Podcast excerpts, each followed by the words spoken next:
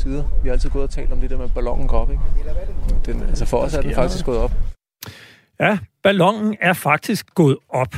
Sådan sagde oberstløjtnant Anton Dinsen Andersen til mig fredag, da jeg besøgte første Gardahusar-bataillon i Slagelse, hvor han er chef.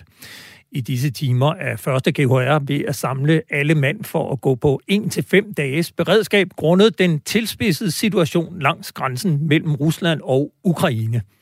I går aftes var der ekstraordinært møde i Udenrigspolitisk Nævn om situationen, og efter mødet sagde forsvarsminister Morten Bødskov sådan her til T V to News. Og det har været godt i dag at, at få bred opbakning til, at hvis der bliver behov, så kan Danmark styrke yderligere den afskrækkelsesmission, som, som NATO nu har iværksat. Ja, situationen i og omkring Ukraine handler programmet i dag blandt andet om. Men vi skal også debattere muligheden for at sende en fregat til Guinea-bugten igen til efteråret. Og så er der nyt i en sag, som vi på Radio fire satte til debat på folkemødet i juni. Du lytter i øjeblikket til Frontlinjen her på Radio fire. Mit navn er Peter Ernst Ved Rasmussen. Velkommen til. Men vi lægger altså ud med den anspændte situation i Ukraine. Mads Anneberg, europakorrespondent på Radio fire og med os direkte fra Liv i Ukraine. Velkommen til. Kan du ikke indledningsvis fortælle os, hvad er seneste nyt fra Ukraine? Jo, jeg skal, jeg skal gøre et forsøg. Jeg, jeg skal sige, det er lidt ligesom at kommentere en fodboldkamp med, med, med ryggen øh, vendt øh, mod banen, altså fordi man, man ved, at der sker en hel masse hele tiden, og, og, og det, den her situation er jo tilspidset lige nu, men det er ekstremt svært at blive klog på præcis, hvor vi står henne, øh, og, hvad, og hvad stillingen er. Det allerseneste, det er, at øh, det russiske forsvarsministerium har lagt en nyhed op på deres hjemmeside, hvor de skriver, at øh, Rusland vil trække nogle tropper tilbage, men vi ved ikke, hvor mange, og vi ved ikke, hvordan og, og hvornår. Ja, det, det, det, det, er det, det er jo bare en, en, en time siden, som jeg forstår det. Hva, prøv at fortælle lidt om, hvad du oplever øh, der, hvor du er. Jamen altså, det er jo, hvad kan man sige, det, det, det, det som øh, de kommer med her, den øh, nyhed om, at måske nogle tropper bliver trukket tilbage, det står jo så i skærende kontrast til det, som britterne og amerikanerne har været ude at sige de, de seneste par dage om, at krigen er lige rundt om hjørnet, det kan ske noget som helst, øh, når som helst, undskyld. Og her i, i Ukraine, der, der er det jo, hvad skal man sige, en bydende nødvendighed, at de er forberedt på begge dele. Så, så de, alle går rundt øh, i, i fred og fordragelighed, tager det stille og roligt, men du kan sige, den dimension, der hedder, at krigen kan være lige om hjørnet, Det, det har de jo i, i baghovedet på en måde, så de skal forholde sig på en måde til, til to realiteter på, på en og samme gang. Ja, du har jo øh, talt med, med personer i øh, Ukraine, og nu skal det jo siges, du er i Liv. Det er jo er det over tusind kilometer fra grænsen til Rusland, sådan vestpå, og så er jeg med på, der er Belarus nordpå, men, men jeg kunne forestille mig, at stemningen er mere afslappet i Liv, end den måske er i Kiev. Jamen, det er den, og øh, altså, jeg, jeg synes måske, vi skal prøve at høre et klip med en, øh, en ung fyr, som jeg talte med øh, i forgårs, som hedder Taras, og som jeg spurgte, om han synes, det var en overreaktion, det her med, at Danmark og en lang række andre lande lige pludselig øh, begyndte at sige til deres statsborgere, at de skulle trække, øh, at de skulle trække sig ud af Ukraine så, så hurtigt som muligt, at, at folk simpelthen skulle forlade landet. Lad os lige prøve at høre, hvad han, hvad han svarede til det.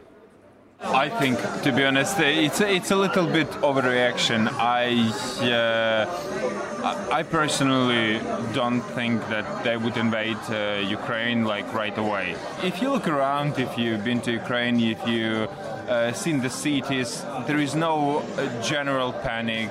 There is no tanks and et cetera. Ja, det lyder jo nærmest som om, han er på bar og øh, slapper fuldstændig af. Der er ingen kampvogne, der er ingen bevæbnede soldater i gaderne. Kan du slet ikke mærke, at der er noget i gære der, hvor du er? Jeg skal oplyse om, at vi var faktisk på, på bar, øh, mig og ham, og, og, og sad og fik en, en, en øl. Altså, fordi alting bare går sin vante gang her i Lviv, i, i det vestlige Ukraine. Men jo, man kan godt mærke, at der er noget i gære, hvis man taler med, med, med, med folk og prøver at få en forståelse af, at de jo, hvad skal man sige, de ved jo udmærket godt, de læser jo også nyhederne, og de ved jo udmærket godt, at det her, det kan, øh, det, det kan eskalere på, på nul komma fem. Og jeg har faktisk lige for, for fem minutter siden siddet og drukket kaffe med en, øh, en meget interessant ukrainsk kvinde, som bor noget af tiden i Kiev og noget af tiden i, i Lviv her. Og hun fortæller, at der er en masse af hendes venner og bekendte, som er begyndt at kontakte hende, fordi hun har kontakter her i, i byen, øh, fra Kiev, som ligesom overvejer at flytte eller nærmest øh, efterhånden flygte fra Kiev, hovedstaden, som altså ligger i midt i landet, til det, det vestlige Ukraine her. Og, og hun har så prøvet sådan, så godt hun kunne at hjælpe dem med at finde nogle, nogle lejligheder.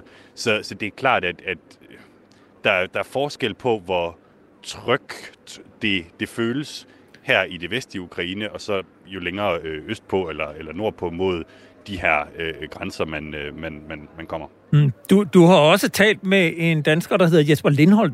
Hvem er han? Ja, altså han er faktisk en af dem, som også har taget turen fra Kiev til Lviv her i, i det vestlige Ukraine, og det gjorde han i weekenden. Det var i lørdags eller søndag, så vidt jeg husker, og øh, det var så sammen med hans øh, ukrainske kone. De bor til daglig i, øh, i, i Kiev, men har simpelthen, simpelthen valgt at, øh, at, at tage til Lviv for, for at være længere øh, væk fra, fra begivenhederne, og, og de havde haft pakket deres ting i, i to uger, men, øh, men da, da udmeldingen så kom fra Udenrigsministeriet om, at øh, folk skulle til at komme ud, så var det altså tid for dem til at Øh, til, at, til at komme vestpå. Lad os lige prøve at høre, hvad han sagde. Hvis han kommer, så, øh, så er det altså bedre at være forsynet og være klar. Og, og sådan har det været i flere uger. Du nævnte, øh, at, at I øh, sådan rigtig med Putin-metafor, I ville gerne være et skaktræk øh, foran på en måde. Jamen, det er rigtigt. Ikke? Altså, at, at det bedste, man gør, det er at positionere sig til, hvad der måtte komme bagefter. Ikke? Og hvis det betyder, at vi har walkie-talkie'er med, og, og, og så, er det, så er det det, vi gør. Ja, altså således uh, Jesper Lindholt. Jeg, jeg kunne godt tænke mig lige at, at skynde mig lidt videre, uh, Mads Anneberg, fordi vi har jo også set uh, nogle forsøg, diplomatiske forsøg, både fra uh, præsident Macron, den franske præsident, og den tyske kansler Olaf Scholz, der i dag rejser til Moskva, efter at have besøgt Kiev i går. Uh, hvilke forhåbninger nærer ukrainerne til de her fransk-tyske forsøg på at få en uh, forhandlet løsning? Jamen altså, jeg gik på gaden i går for at prøve at høre, om der var nogen, der havde en, en holdning til, at Olaf Scholz, den tyske kansler, var, var kommet til landet som sådan den, den seneste vestlige leder for at prøve at, at løse konflikten. Øh, det, det var ikke rigtig noget, folk tog, tog stor notits af, vil jeg sige. Øh, de fleste af dem vidste ikke engang, at han, at han var her, fordi det er ikke sådan, at man sidder og, og, og følger de her vestlige diplomatiske indsatser tæt. Man håber selvfølgelig, at der kommer en fredelig løsning, og at Vesten kan være med til at, hvad kan man sige, hjælpe til at, at forhandle en aftale på plads med, med, med Rusland. Øhm, men jeg vil så også sige, at dem, jeg har talt med, de ved godt, at i yderste konsekvens, hvis det her det bliver til virkelighed, så står de alene. Altså, så kommer der ikke danske panserdivisioner eller øh, tyske øh, øh, antiluftskytsmissiler og, og hjælper dem med noget som helst. Altså, så, så er det dem mod, øh, mod russerne. Og den parathed kan man også godt mærke, når man går rundt, også her i det vestlige Ukraine, at, at folk er klar til Og, og kæmpe, hvis det skulle blive, hvis det skulle blive tilfældet. Vi kan lige prøve at høre et sidste klip her med en fyr, der hedder Mikolas, som jeg talte med forleden. If they come, we will fight. We feel confident uh, that although they might have initial successes, we will in the end win. Are you going to fight? Uh, yes. So, and even though there might be war on Wednesday, you can still have fun on, on Sunday. Uh, I mean, uh, that's the point. We are defending our right and our possibility and our capability, essentially, uh, to uh, have fun on Sunday. Ja, hvor meget fylder det her med reelt set at øh, kunne være nødt til at kæmpe for ukrainerne, som du taler med? Jamen, for, for nogle af dem fylder det ganske meget, og øh, man kan sige, så sent som i går, der sad jeg og spiste aftensmad med en, med en ung treogtyve-årig computeringeniør, som er en af dem, der har meldt sig til det her frivillige beredskab, som skal være med til at forsvare landet, hvis, hvis russerne invaderer. Og det er jo ligesom en form for et alvorligt hjemmeværn, hvis man må, må have lov at sige det, ikke? For, på grund af situationen. Og øh, ham her, den unge fyr, som altså bare lever et helt normalt liv og, og, og godt kan lide at, at spille computer, han skal altså så stå og, og betjene en, en, en artillerikanon den dag, at øh, russerne skulle, skulle komme, hvis, hvis, hvis de gør det. Mm. Så man kan sige, at alle har ligesom en eller anden form for, for plan, hvad enten det er at, at flytte øh, et, et andet sted hen i landet, hvad end det er at, at tage sig af deres gamle mor ud i det østlige Ukraine, eller simpelthen at, at øh, kom øh, få, få, få hænderne på et, øh, en artillerikanon og, og, og begynde at skyde, hvis, øh, hvis russerne invaderer. Så folk er klar, men håber på det bedste. Jeg vil sige tak til dig, Mads Anneberg, Europa-korrespondent på Radio fire, direkte med fra Lviv, tror jeg det hedder, Lviv i Ukraine. Tak skal du have. Selv tak. Selvom der er langt fra Ukraine til Danmark, er alvoren ved at gå op for danskerne, og politisk står udmeldingerne fra regeringen nærmest i kø. For præcis en uge siden hævede forsvarsminister Morten Bødskov beredskabet fra tredive dage til en til fem dage for den kampbataljon på ca. seks hundrede soldater, som Danmark har tilmeldt N A T O's samlede beredskab. Torsdag præsenterede Morten Bødskov sammen med statsminister Mette Frederiksen planerne om at lade amerikanske tropper få mere eller mindre permanent adgang til dansk territorium. Og fredag besøgte forsvarsministeren så Gardahusar-regimentet i Slagelse, hvor soldaterne helt bogstaveligt har smidt, hvad de havde i hænderne for at gøre sig klar, forklarer regimentschef Oberst Jørgen Christensen. Der er folk, som, øh, som var på vej ned, blandt andet for at løse opgaver i grænsen, som vendte om på vejen og så kørte tilbage, fordi nu er der nogle andre prioriteter. Øh, lige nu her, der har vi i hvert fald øh, to kompagnier med, med henholdsvis I K K og Piranha, ikke? Men det, det, det, er, det er dem, vi har her. Og så er der jo så øvrige støtteenheder rundt omkring i det ganske land. Så det er dem, vi har. Tak. Selv tak. Selvom kampbataljonen bliver samlet på Antvorskov Kaserne i Slagelse, var en del af soldaterne stadig ude på deres respektive tjenestesteder fredag. De kommende dage bliver bataljonen forhåbentlig fuldtallig, og så handler det om at få alle soldaternes kvalifikationer på plads, de såkaldte kurer, og at få samlet alt nødvendigt materiel. Oberstleutnant Anton Dinsen Andersen er chef for første Gardehusar-bataillon, som nu er sat i forhøjet beredskab. Men det er jo småting. Det er, det er to radioer, som er gået i stykker, som vi skal have dækket ind. Og det, men men altså, når du samler det sammen til en lang ønskeliste, så er det, så er det jo så er det jo mere, end man lige regner med. Øh, men altså, hele forsvaret og hæren drejer sig om at gøre os klar nu. Øh, så... Så på den måde, der er faktisk ikke sådan, der er ro med, vil jeg sige, i forhold til, til den del af det. Men hvad er ligesom det, I har fået at vide indtil videre? Det er bare at samles og holde jer klar? Ja, fem dages beredskab. Øh, altså det vil sige, at vi har fem dage til at pakke og gøre klar, og så, øh, og så blive deployeret et eller andet sted, hvis det er det, vi skal. Vi kender ikke... Og fra hvornår er I på det beredskab? Er det nu? Det er så hurtigt som muligt. Okay. Øh, og, og det har jo noget at gøre med materiel og personel og alle de der ting, ikke? Så når jeg ligesom kan melde klar til, til mine forsætter, at nu er vi det, så går vi på de fem dages beredskab. Okay. Og det er jo det der med, at vi er gået fra tredive dage til fem dage på ret, ret så hurtigt som muligt, ikke på kort tid. Og kan du sige, hvad det indeholder? Altså, hvad, du kan jo se nogle I K K og nogle piranjer, altså det er infanteri, ja. Og det er... Jamen, det er N R I-beredskabet, ja. øh, og det består af et, et klassisk øh, kampbastion med stabskompagni, to øh, kampbundafdelinger, ja. øh, og så har vi en masse enablers, transport, øh, forsyningsdeling og, og, og nogle andre enablers rundt omkring fra andre garnisoner, som kobler sig ind. N R I står for NATO Readiness Initiative, og det er alliancens såkaldte fire gange tredive plan for at kunne opstille tredive kampbataljoner, tredive krigsskibe og tredive kampeskadriller på tredive dages beredskab. Det betyder også, at bataljonen i Slagelse normalt indgår i en større kampgruppe sammen med andre NATO-allierede. Nu, bare, nu har forsvarschefen jo anbefalet, at, at danskerne i hvert fald gik på fem dages beredskab. Øh, og, og, og, og så kan man sige, så mangler vi jo øh, de to baltiske enheder, men de kan koble sig ind, fordi vi har trænet hele tyve enogtyve sammen med dem. Okay. Så dem kan man tage ind øh, nærmest ind fra højre og plukke ind. Og de baltiske, hvor i Baltikum kommer de fra? Er det Estland eller noget? Et estisk øh, kompagni og et litauisk kompagni. Og hvad er det, øh, almindelige infanterister? Nej, det, det er æsterne, kører den der. Ja, og de er på lige så højt niveau som os. Jeg vil sige, jeg var meget overrasket over øh, niveauet. Yes. Og så er der øh, litauerne kører i de gamle P M V'er. M et hundrede og tretten-agtig G fire. Vælte. Ja, fuldstændig meget klassisk ja. øh, infanteri.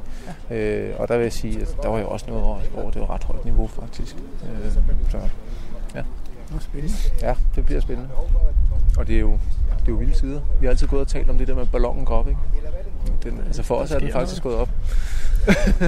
Selvom der er langt fra Antvorskov Kaserne i Slagelse til Ukraine, så hænger den øgede militære aktivitet begge steder uløseligt sammen. I hvert fald ifølge Danmarks nye forsvarsminister Morten Bødskov. De her vil jo indgå i, øh, i et øh, NATO-beredskab. De indgår i, øh, i den afskrækkelse, der er en del af NATO's aktiviteter i forhold til øh, det, vi ser øh, fra Putins side. Øh, der er en mand, som har valgt, at øh, det skal eskaleres øh, øh, til det her niveau.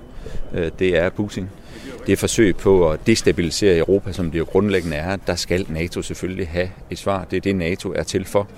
Og den her kampbataljon, som vi nu øh, samler her, øh, er en del af det afskrækkelsesscenarie øh, sammen med øh, flyene øh, over Østersøen. Det er en del af det danske bidrag og øh, modsvar til det, som Putin har gang i. Så det er en alvorlig situation, jeg er i aktuelt. Samarbejdet med amerikanerne har et lidt, mere, et lidt andet perspektiv, men er jo et forsøg grundlæggende på øh, at indgå en aftale med amerikanerne, øh, bekræfte de øh, meget tætte, øh, historisk tætte bånd, der er mellem U S A og Danmark om øh, forsvars- og sikkerhedspolitikken på en ny måde, om du vil, hvor at, øh, vi fastholder amerikansk engagement i, øh, i Danmark og i Europa, og det er en stor værdi for Danmark og for Europas sikkerhed, og det ligger regeringen meget øh, øh, på sinde at få sådan en aftale, fordi det er så vigtigt for Danmarks sikkerhed og Europas sikkerhed. Ja, og vi tager nu netop fat i den bilaterale forsvarsaftale, som regeringen torsdag offentliggjorde, at man ønsker at forhandle på plads med amerikanerne. Angiveligt på amerikansk initiativ. Vi vil også gerne sige klart herfra, at det er et nybrud med mange års og mange årtiers ikke-stationeringspolitik på dansk jord. Ja, jeg kan nu byde velkommen til dig, Peter Viggo Jakobsen, lektor ved Forsvarsakademiet. Og lad os indlede med amerikanernes interesse i at indgå en bilateral forsvarsaftale med Danmark. I vel omkring ti år, eller i hvert fald siden præsident Barack Obama kom til, har vi hørt, at amerikanerne rettede fokus væk fra Europa mod Kina og Indo-Pacific. Men i de seneste to-tre år har amerikanerne indgået bilaterale aftaler om udstationering af amerikanske soldater i flere europæiske lande, som Polen, Estland, Letland, Litauen, Ungarn, Bulgarien, Rumænien og altså også Norge. Er amerikanerne på vej ud af Europa, eller er amerikanerne i virkeligheden ved at opruste igen? Jamen altså, amerikanerne, det der med, at amerikanerne er på vej ud af Europa, som folk bliver ved med at sige, det, det bliver folk ved med at sige, fordi de ikke følger med. Amerikanerne har engageret deres militære engagement i Europa siden to tusind og fjorten, efter at russerne gik ind i Ukraine. Og det, de gør nu, det er, at de stille og roligt er ved at skabe den infrastruktur og de aftaler, der skal til, for at amerikanerne i lyntempo kan komme tilbage til Europa i tilfælde af en krise eller en aggression fra, fra Rusland. Og det handler for amerikanerne om at gå uden om NATO's kollektive beslutningsstruktur, fordi alle godt kan se, at det vil tage alt, alt for lang tid for de her næsten tredive lande, der sidder nede i Bruxelles og skal ene, blive enige om, hvad man skal gøre i en krise. Det kan man jo ikke vente på, hvis russerne begynder at bruge militærmagt. De kan jo opmarchere rigtig store styrker rigtig hurtigt, som vi aktuelt ser i Ukraine. Det kunne de også gøre i Baltikum, hvor de lynhurtigt kan stå med fyrre tusind mand, og så dur det jo ikke, man skal til at holde møder nede i NATO. Så det amerikanerne gør sig selv i stand til, det er altså, at de unilateralt selv kan nationalt kan beslutte, nu sender vi forstærkninger til øh, Europa, nu siger vores øh, efterretningsvurderinger, at der er behov for at handle, og så kan de altså sende fly til danske og andre flyvestationer og gøre dem klar med henblik på indsættelse et eller andet sted, hvor man forventer, det er nødvendigt. Så det handler altså for amerikanerne om at øge afskrækkelsen af Rusland. Vi står jo konkret i en situation lige nu, hvor vi, hvis vi tager det baltiske område, som har størst dansk interesse, der har vi stående en lille styrke på fem tusind mand, men det er hammer svært for NATO at forstærke den her styrke, hvis den skulle komme under angreb. Det, at amerikanerne nu kan, meget, meget hurtigt kan indsætte fly på danske flyvestationer, og så indsætte dem i Baltikum, uden at skulle spørge nogen om lov, det gør jo, at den her afskrækkelse bliver mere troværdig, fordi nu kan amerikanerne demonstrere ved hjælp af øvelsesaktivitet, at de lynhurtigt kan indsætte fly over Baltikum, hvis det skulle blive nødvendigt i en krigssituation. Og det mindsker altså risikoen for, at russerne kan have held med et overraskelsesangreb, hvor de kan erobre dele af Baltikum, inden vi kan nå at gøre noget ved det. Nu sagde jeg før, at U S A allerede har indgået bilaterale aftaler med flere andre europæiske lande. Hvor vigtig er Danmark for U S A i den henseende? Jamen, den er, Danmark er vigtig, fordi en af de ting, som jo er blevet...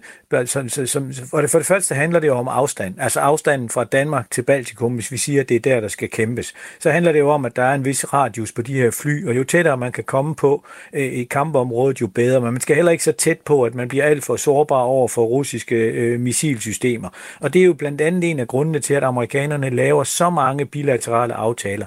Man kan ikke længere bare have alle, sit, alle sine fly stående på en flyvestation, som nede i Ramstein, for så skal russerne, kunne russerne meget nemt sælge alle de amerikanske fly ud af spillet med et angreb. Så den nye amerikanske måde at, at, at kæmpe på, både når vi taler fly, men også skibe, det er at sprede sine styrker ud i, i små portioner, således at de er svære at, at ramme fra, fra russiske styrker eller kinesiske styrker, hvis vi taler Asien. Så derfor så er det vigtigt, at amerikanerne får adgang til rigtig mange forskellige flyvestationer, havnefaciliteter og andet, således at man kan sprede sine styrker ud, så den bliver mindre sårbar over for øh, overraskelsesangreb. Og her kan jeg lige komme med en lille smule fakta for at gøre lytterne klogere på, hvor mange amerikanske soldater der egentlig er og har været i Europa siden anden verdenskrig. Antallet af amerikanske soldater i Europa toppede i nitten syvoghalvtreds, da der var fire hundrede og tredive tusind amerikanske soldater, primært stationeret i Tyskland.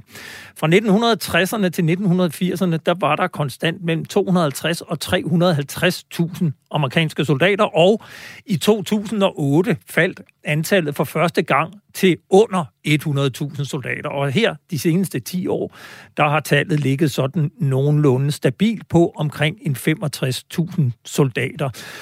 Nu kunne jeg godt tænke mig, Peter Viggo, at rykke videre til Danmarks interesse i denne her aftale. For igennem hele den kolde krig, der afviste Danmark, at de amerikanske soldater så netop skulle være i Danmark og udstationeret på dansk jord.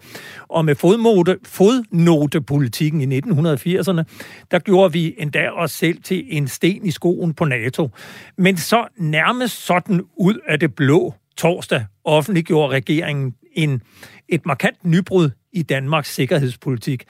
Hvorfor er det nødvendigt lige nu set fra et dansk perspektiv? Ja, altså, det, man kunne jo forstå på de meldinger, der er kommet siden, både fra Mette Frederiksen, men også fra anden side, at det her det har været i gang i et pænt stykke tid, og nogen siger, det, at de første sonderinger starter helt tilbage i sytten. Så hvorfor det lige kommer nu, det kan man jo så spekulere over, men det handler jo nok om, at der har skulle været en modningsproces til stede i Danmark, og som det jo også rigtigt bliver sagt af statsministeren, så er det her et markant nybrud øh, i forhold til det, vi har villet, også under den kolde krig. Så det handler jo nok om, at man er blevet mere bevidst om, at truslen er større, end man, man man egentlig troede i starten, og at man nu kan se, at Danmark faktisk har et sikkerhedspolitisk behov for at give amerikanerne mulighed for at forbedre N A T O's afskrækkelse. Og så har det måske også hjulpet lidt, at NATO, at undskyld, at Norge er gået forrest og har banet vej, således at vi kan sige, at vi gør ligesom Norge. Det var faktisk også sådan, vi gjorde under den kolde krig. Det var nordmændene, der tog de der beslutninger omkring ikke, ikke, ikke, ikke udstationering af atomvåben i, i fredstid, og ikke tropper på, på norsk jord i fredstid, og så, så, så, og så kopierede Danmark det. Og den her gang, der kopierer vi altså også Norge, og det handler nok om, at det er længere at legitimere i forhold til befolkningen, at man kan sige, at vi går ikke forrest i noget farligt, vi gør det, som nordmændene gør. Nordmændene er jo ligesom os, så så kan vi også gøre det. Så jeg tror, det handler lidt om, at man dels nu har erkendt, at truslen er så stor for Rusland, på grund af det, der sker i, i, i, i hvad det hedder.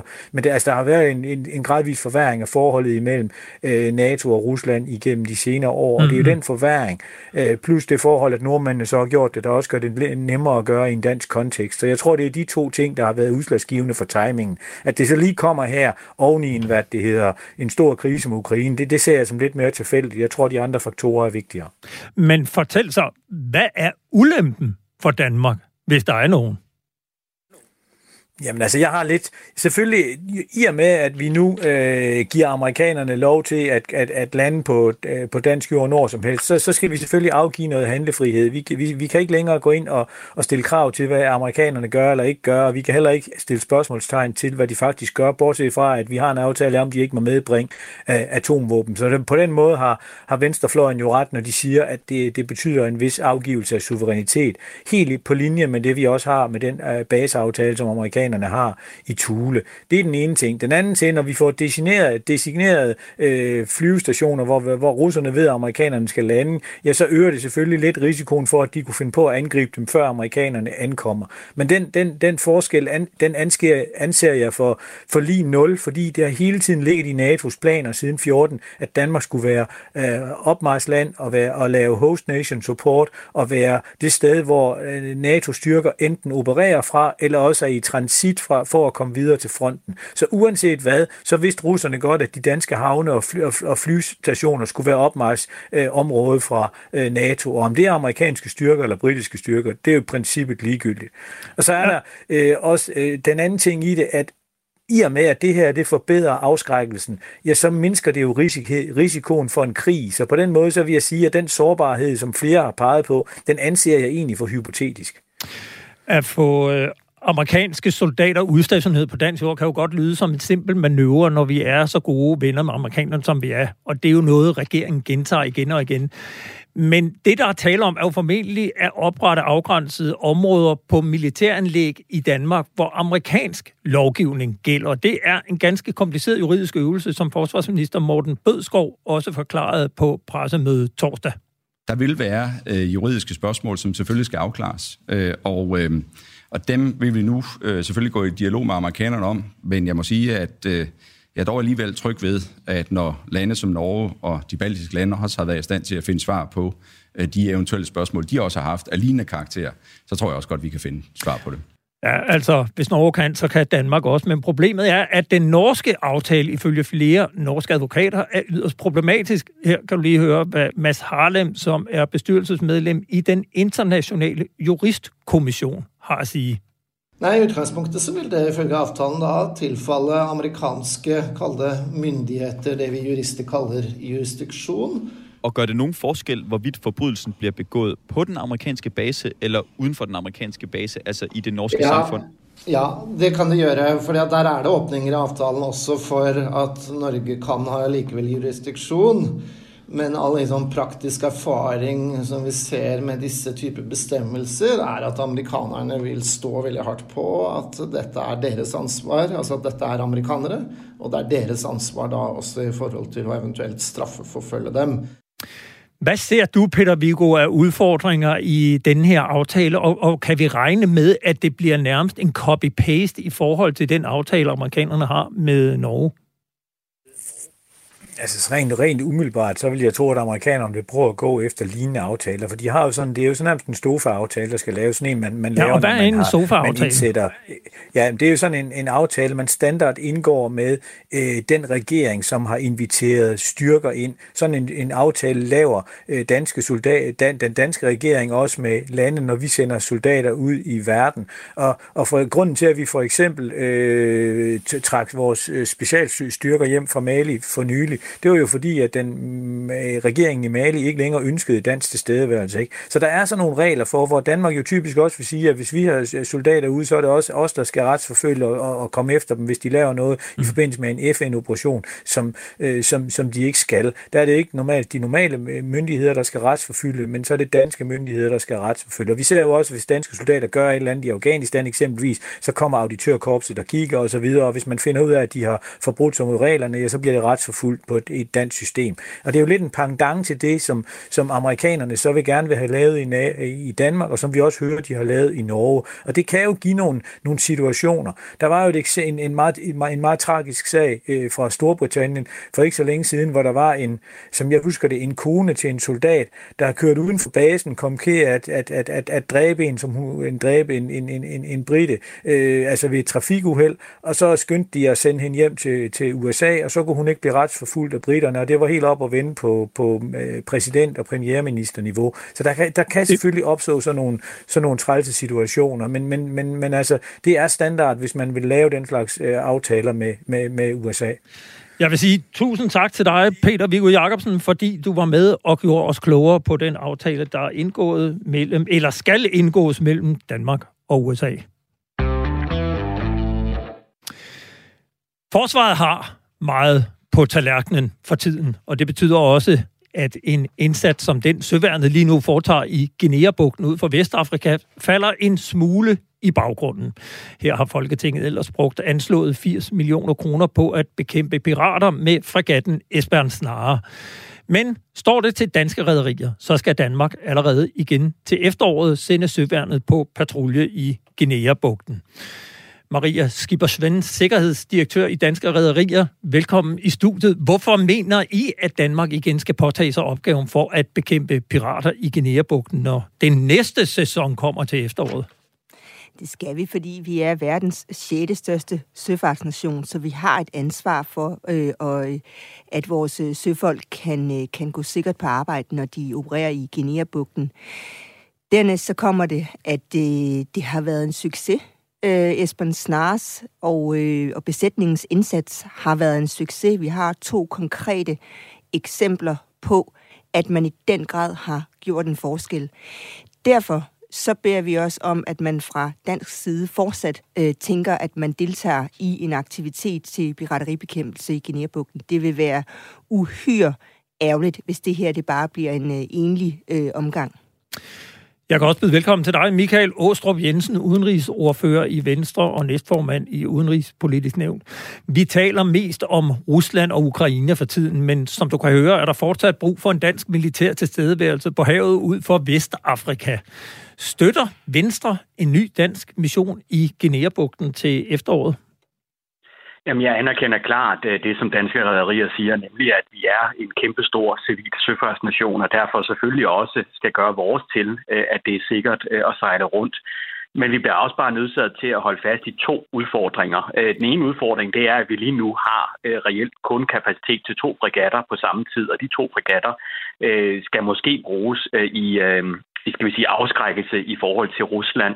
Vi mangler simpelthen en større søværn, og det er jo også derfor, vi ønsker at få fremrykket forsvarsforhandlingerne. Men den anden grund er jo faktisk den primære, og det er, at det er vigtigt, at vi ikke laver en gentagelse af det, undskyld jeg siger det, cirkus, som vores hårdarbejdende danske søværn og specialstyrker var sendt afsted på under den nuværende operation, fordi ved at man simpelthen ikke har nogle konkrete aftaler med omkringliggende lande i forhold til retsforfølgelse, i forhold til fængsling osv., jamen så får vi det der med, at de skal frigive dem efter, selv de endda har skudt på danske soldater. Helt ærligt, det, det, det, det kan simpelthen ikke være ok, og det skal vi selvfølgelig have en løsning på. Ja, og her henviser du selvfølgelig til, at uh, der var en episode fireogtyvende november, hvor der var dels blev dræbt nogle pirater, men der blev også taget fire til fange. Tre af dem blev sat på flexdækket. De blev sat i land her i begyndelsen af januar. Så det, jeg hører dig sige, Michael Aastrup, det er to vigtige argumenter for ikke at tage en ny mission i Guinea-bugten i efteråret. Altså allerførst så håber vi jo faktisk på, at det vi tigger og beder regeringen om, nemlig at få fremrykket de forsvarsforhandlinger til nu, som i nu. Vi er klar til at mødes i dag, hvis det skulle være, at det kommer på plads, sådan at vi hurtigst muligt får, får bygget vores søværn op. Det ved jeg godt, det kan selvfølgelig ikke klares på et halvt år, men det gør, at vi måske i hvert fald kan få lidt overblik også over, hvad er det, vi har kapacitet. Dernæst, jamen så tror jeg jo også på det, regeringen siger og har lovet til os igennem lang tid, Øh, nemlig at de faktisk er i gang med at forhandle de her aftaler øh, med de omkringliggende lande. Så derfor øh, forventer jeg, men, øh, men, at regeringen får de men, aftaler på plads. Men Michael Aastrup, bare ja eller nej, som det ser ud lige nu med de aftaler, der ikke er, og med det pres, der er på søværnet, der kan I ikke gå ind for at sende fregatten afsted igen til efteråret? Vi er ekstremt skeptiske, lad os sige det på den måde. Øh, Maria Skipper Svendsen, da vi havde dig på besøg i starten af januar, der ville danske rædderier ikke sige, at de støttede, at Danmark igen skulle sende flådefartøj til Guinea-bugten, blandt andet fordi forsvaret også havde meget andet at se til. Hvad har ændret sig siden januar? Jamen, der er sådan set ikke andet, der har ændret sig, end at vi har været i dialog med de forskellige stakeholders på, på området. Det var ikke sådan, så jeg stod og afviste, at vi skulle have et dansk bidrag afsted til efteråret. Det handlede mere om, i hvilken form det, skulle, det skal være. Og øh, vi beder ikke øh, om en decideret øh, frigatudsendelse og en en-til-en gentagelse. Det må bero på en øh, militærfaglig øh, vurdering. Vi beder bare om, at Danmark fortsat øh, bidrager til at bekæmpe pirateri i, i Guinea-bugten. Så, så øh, som du selv sagde indledningsvis, forsvaret har pænt meget på tallerkenen lige nu. Det er vi ikke øh, tonedøve overfor. Øh, så der kan sagtens være andre konstellationer, at man øh, bekæmper pirateri i. Men, men det, jeg hørte dig sige, det er et flådefartøj mm. af en eller anden art, mm. og, og, og ikke bare nogle officerer på land, der hjælper med at uddanne lokal personale? Altså, indsatsen på land er ekstremt vigtig. Det er bare ikke det, der skaber øh, tryghed for vores øh, søfolk og for deres familier. Øh, så derfor så er der nødt til at være en, øh, en form for sømilitær indsats også.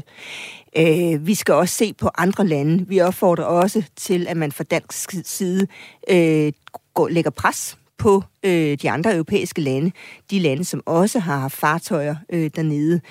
For os at se, så behøver det ikke nødvendigvis at være en koordineret øh, mission, fordi de her fartøjer, som er i området, de kommunikerer jo, og de koordinerer internt.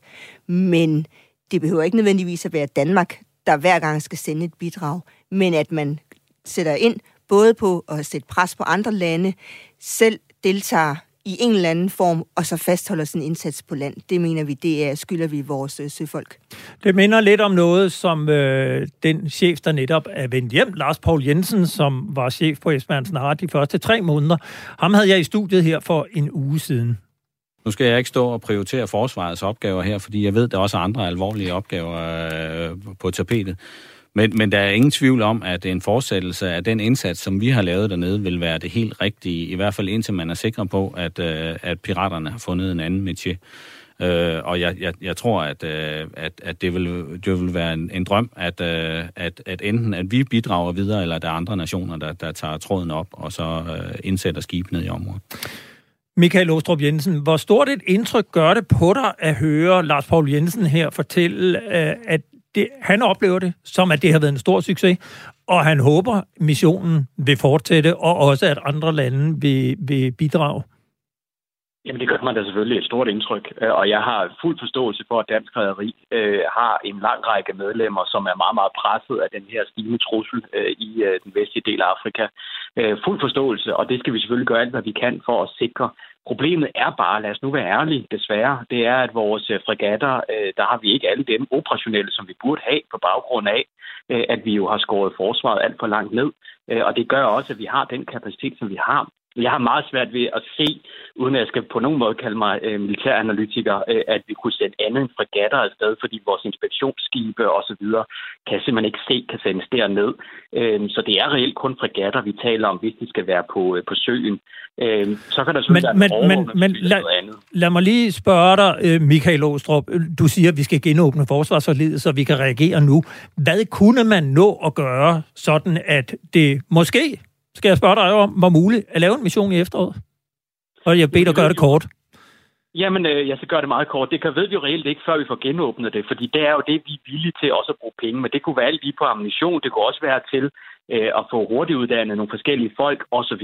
Det er jo alt det, vi først ved, når vi får genåbnet for livet, hvad vi kan og ikke kan. Øh, Maria Skipper Svendsen, du hører her Lars Poul Jensen, som, som i den grad ønsker en, en indsats. Og I er jo en dansk interesseorganisation. Hvad gør I for at øh, måske for andre lande, eller presse på? Kan I presse på andre steder for at øh, sørge for, at der stadig kommer fokus på det her? Jamen helt sikkert. Vi har også en kæmpe opgave øh, og den, øh, i form af at øh, tale med vores øh, søsterorganisationer i de andre lande, for dem til at lægge øh, pres på deres regeringer. Øh, vores rædderier gør det også, i og med, at det her det er jo ikke kun øh, rædderiernes ansvar. Hvad med kunderne, altså dem, der ejer lasten ombord? Kan de leve med, at det bliver fragtet under forhold, hvor du kan risikere at blive angrebet? Så det, er, det her det breder sig øh, som ringe i vandet, og der er flere instanser, der også presser på, øh, og det gør vi bestemt også fra vores side. Vi når ikke mere. Jeg vil sige tak til jer begge to. Michael Aastrup Jensen, udenrigsordfører og næstformand i Udenrigspolitisk Nævn. Tak fordi du var med. Ja, selv tak. Og tak til dig, Maria Skipper Svendsen fra Danske Ræderier. Selv tak. Nu skal vi videre til en sag, som vi har beskæftiget os med siden folkemødet på Bornholm i juni. Dengang var Radio fire og Frontlinjen vært for en debat, der handlede om, hvorfor vi i Danmark ikke har værnepligt for kvinder. Vil jeg sige velkommen til. Vi har her en debat på folkemødet omkring værnepligt. Skal vi indføre værnepligt for kvinder? Dengang lovede både Socialdemokratiet og de konservative, at partierne ville tage debatten med ind på Christiansborg. Og nu har regeringen så sendt et lovforslag i høring, som netop handler om at indføre en regulær værnepligt for kvinder. Nu kan jeg byde velkommen til dig, Mogens Jensen, forsvarsordfører i Socialdemokratiet. Kan du ikke indledningsvis fortælle os, hvad indeholder jeres lovforslag egentlig? Jamen, lovforslaget øh, indebærer en ligestilling mellem øh, mænd og kvinder, når de øh, aftjener øh, værnepligt. Det vil sige, vi gør det jo ikke obligatorisk for kvinder at møde frem til forsvarets øh, dag øh, og derefter øh, blive, blive værnepligtige. Men de vilkår, man aftjener værnepligt under, bliver det samme, og det har det ikke været øh, hidtil. Der har der været forskellige vilkår for mænd og kvinder. Men det ligestiller vi. Og det vil sige, det der før hed værnepligt lignende vilkår, det bliver nu, at når kvinderne først er inde, så aftjener de værnepligt. Præcis, og på samme vilkår, som mændene gør det. Nu kan jeg så også byde velkommen til dig, Frederikke Friis Knudsen. Du var sidste år værnepligtig ved Gardahusar-regimentet i Slagelse og er nu rådsmedlem i Værnepligtrådet. For de lyttere, der ikke kender til den her problematik, hvilket problem er det, de kvindelige værnepligtige har i dag? Jamen det vi ser er, at kvinder ikke føler sig lige så værdsat, eller i hvert fald føler de ikke, at samfundet betragter dem som værende lige gode soldater øh, på lige vilkår med mænd, netop fordi, at de selv skal opsøge øh, den her ansættelse, eller hvad hedder det, tjenesteforhold, som hedder en, en værnepligt, eller for dem, øh, at de er på værnepligtslignende vilkår. Så det er simpelthen et grundlæggende spørgsmål om, at de gerne vil føle sig på lige fod med mændene. Og det, og det er sådan det, der så handler om det, om hvordan man bliver indkaldt til Forsvarets dag. At, er der andet? Altså, hvad er det, I oplever lige nu, når I forretter tjeneste med det, der hedder værnepligtslignende forhold? Det, der sker, er, at kvinderne har muligheden for at sige op i løbet af deres værnepligt. Og det betyder, at der nogle steder kan blive skabt en diskurs om, at øh, man kan jo bare sige op, hvis det bliver for hårdt. Det vil altså sige, at der kan være omtale, øh, når kvinder måske... Altså, det er hårdt at være i værnepligt, så hvis der er en situation, som er ekstra hård, at når man, de kan jo bare sige nej. De kan jo bare øh, tage deres trøje, og så kan de gå. Øh, og det vil vi rigtig gerne undgå, da det kan give en rigtig dårlig fællesskabsstruktur i værnepligten. Og hvad mener I så om øh, regeringens lovforslag? Løser det problemet? Værnepligtsrådet er i udgangspunkt rigtig glade for, at vi er nået hertil, netop fordi man så ligestiller kvinder, når de vælger at indgå værnepligtstjeneste. Øhm, og det er selvfølgelig et skridt i den rigtige retning, øhm, men vi er ikke ved den fulde ligestilling, som vi godt kunne tænke os, hvor at kvinder også bliver indkaldt til øh, Forsvarets dag på lige fod med mænd. Hvad vil det betyde? Jamen det vil betyde, at øh, der bliver skabt en samfunds- samfundsdiskurs om, at kvinder og mænd selvfølgelig begge to kan forrette tjeneste ved Forsvaret, Øhm, og de er lige dygtige soldater, hvis de først er under træning. Og det vil skabe et, øh, et samarbejdsstruktur og et sammenhold, som er nødvendigt, når man lærer at skulle arbejde i en enhed. Øhm, at man ligesom udvisker kønnene, men at der er tale om soldater. Mm. Øh, I to tusind og enogtyve, der udgjorde kvinder syvogtyve komma fire procent af de værnepligtige. Det er en stigning i forhold til de to foregående år, hvor andelen var toogtyve procent, og for ti år siden, hvor andelen af kvinder udgjorde atten procent. Med det her lovforslag, så lægger regeringen altså op til at ligestille mænd og kvinder, når først de er trukket i trøjen, men der eksisterer altså fortsat en anden helt grundlæggende forskel. Alle mænd indkaldes til det, der hedder Forsvarets dag, det der før i tiden hed session, men kvinderne skal selv tage initiativ til at møde op øh, til Forsvarets dag. Kan du ikke fortælle mig, Frederik, sådan helt praktisk, hvad gjorde du, da du gerne ville aftjene din værnepligt? Jamen, øh, når man fylder atten år, så øh, bliver man gjort opmærksom på, i hvert fald som kvinde, at øh, der er Forsvarets dag, men det er noget, man selv øh, skriver sig op til. Det valgte jeg så at gøre.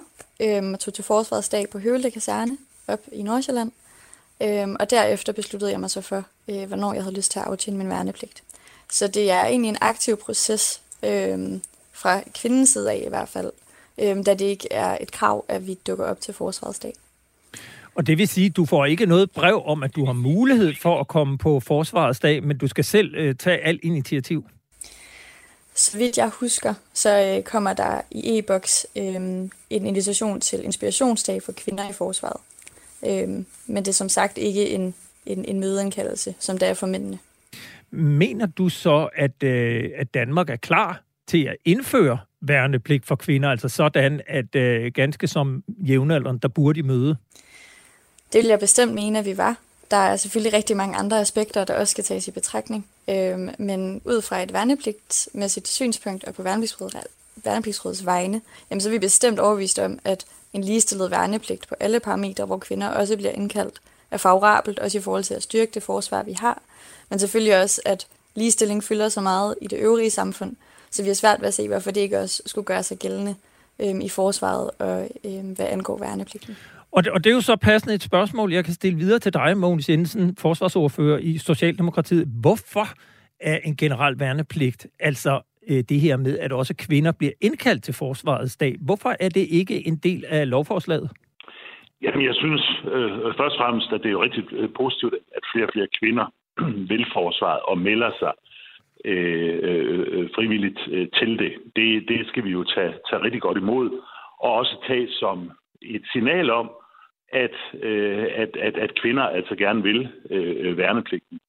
Øh, og, og, øh, og, og det gør vi også, og derfor øh, gør vi så også det, som det her lovforslag øh, indebærer, at vi altså sikrer, at når man så er værnepligtig som kvinde, så aftjener man øh, under de samme vilkår som, som mændene. Øh, vi øh, vil også gerne tage øh, diskussionen om, hvorvidt du skal også gøre det obligatorisk for, for kvinderne og, og møde op på, øh, på forsvarets dag, og dermed altså også obligatorisk på samme, øh, på samme måde som, som mændene. Men det er det, det er det næste skridt, vi kan, vi kan diskutere. Nu tager vi et første skridt her, og vi skal jo øh, om øh, ikke så lang tid i gang med at forhandle et, et nyt forsvarsforlig, og der vil øh, det forslag, som, som Værnepligtrådet og Frederikke her jo altså kommer med om, Og, og indføre øh, den samme form for værnepligt for, og obligatorisk værnepligt for begge køn, øh, også øh, være til diskussion. Ja, og, og man kan jo netop også spørge på den måde, at ved at udvide sådan, at kvinderne også obligatorisk skulle stille til forsvarets dag, så vil man jo rent faktisk også udvide hele rekrutteringsgrundlaget med halvtreds procent. Er det ikke et sådan temmelig vigtigt argument for i virkeligheden bare at gennemføre det? Jo, men man kan jo sige, at der gælder jo de samme ting øh, i forhold til værnepligten og forsvaret som, som andre steder i samfundet, at det er, det har værdi, at, øh, at øh, man har begge køn repræsenteret og også, øh, også gerne ligeligt, fordi man bidrager med forskellige øh, værdier og kompetencer, øh, også i, i det danske forsvar. Så det er jo, det er jo bestemt et rigtig godt øh, argument øh, for, at, øh, for at gøre det. Nu er det jo ikke sådan, at vi nu og her lige står og mangler øh, øh, værnepligtige. Øh, det kan vi jo se også i den evaluering, der er lavet af, af værnepligten, at det er jo ikke det, der er, er tilfældet.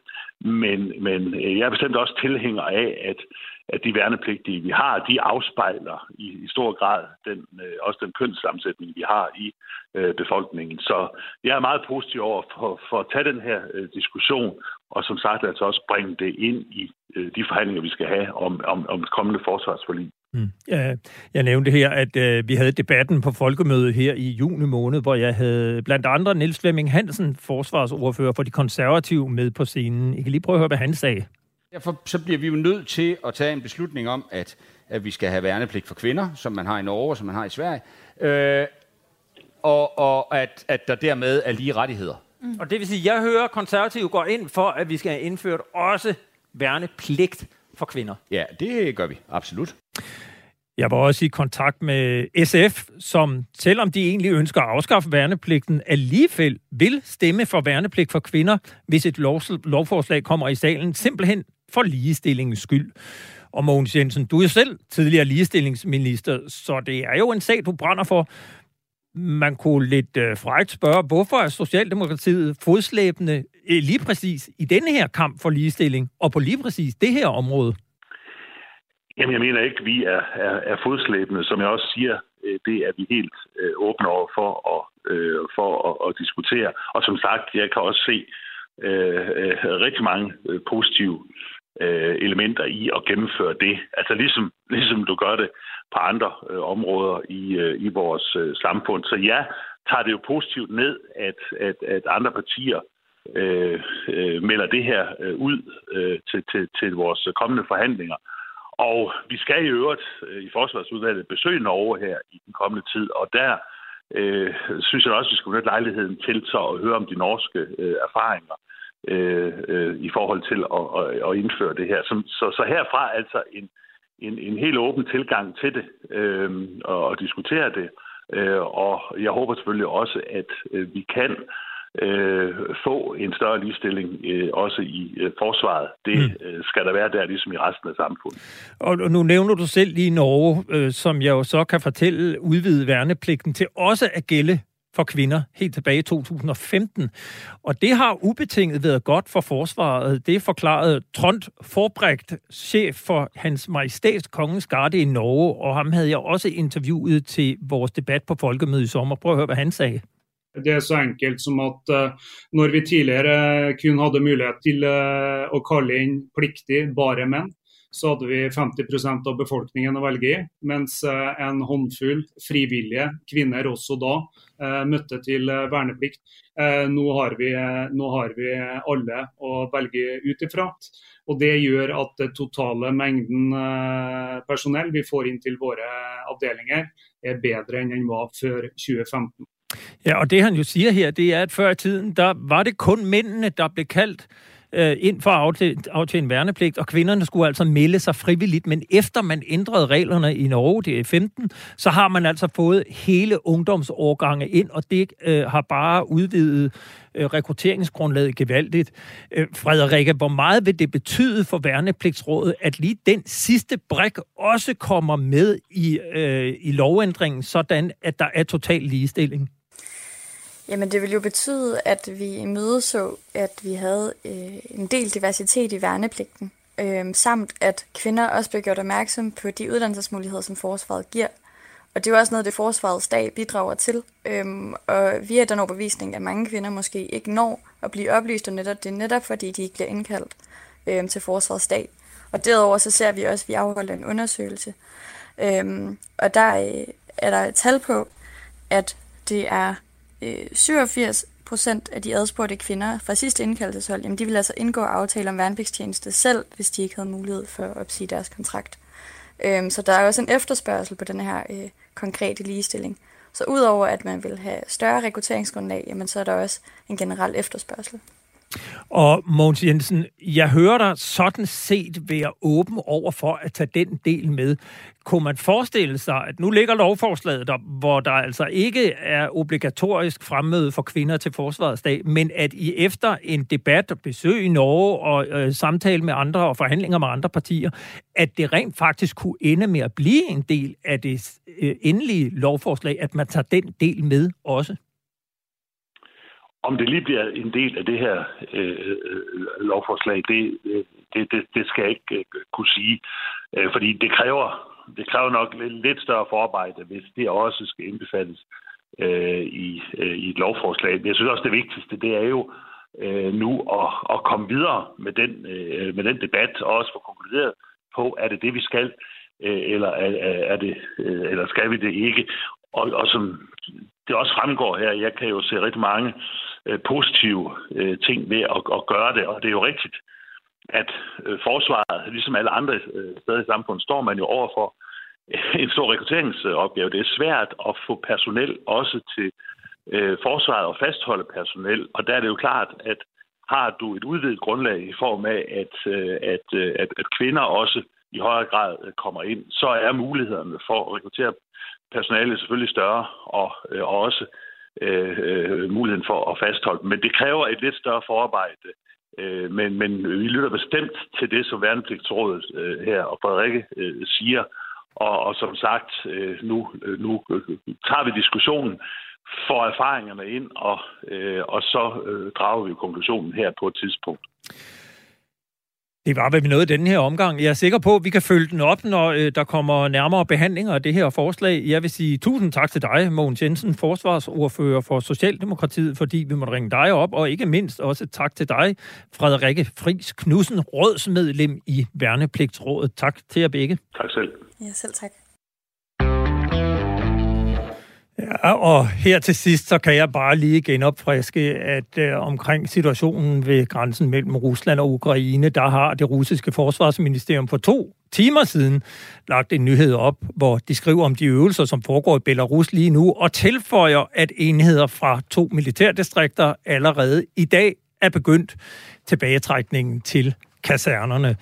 Det følger vi helt sikkert op på, men vi er i hvert fald nået til vejs ende. Du har lyttet til Frontlinjen her på Radio fire. Programmet blev lavet i samarbejde med journalist Jeppe Rets Husted. Har du ris, ros eller gode idéer til emner, vi bør tage op, så kan du kontakte os på frontlinjen snabel-a radio fire punktum d k. Husk også, at du kan lytte til alle tidligere programmer som podcast i din podcastplayer eller ved at besøge radio fire punktum d k skråstreg frontlinjen. Vi er tilbage på næste tirsdag klokken elleve nul fem på glædeligt genhør.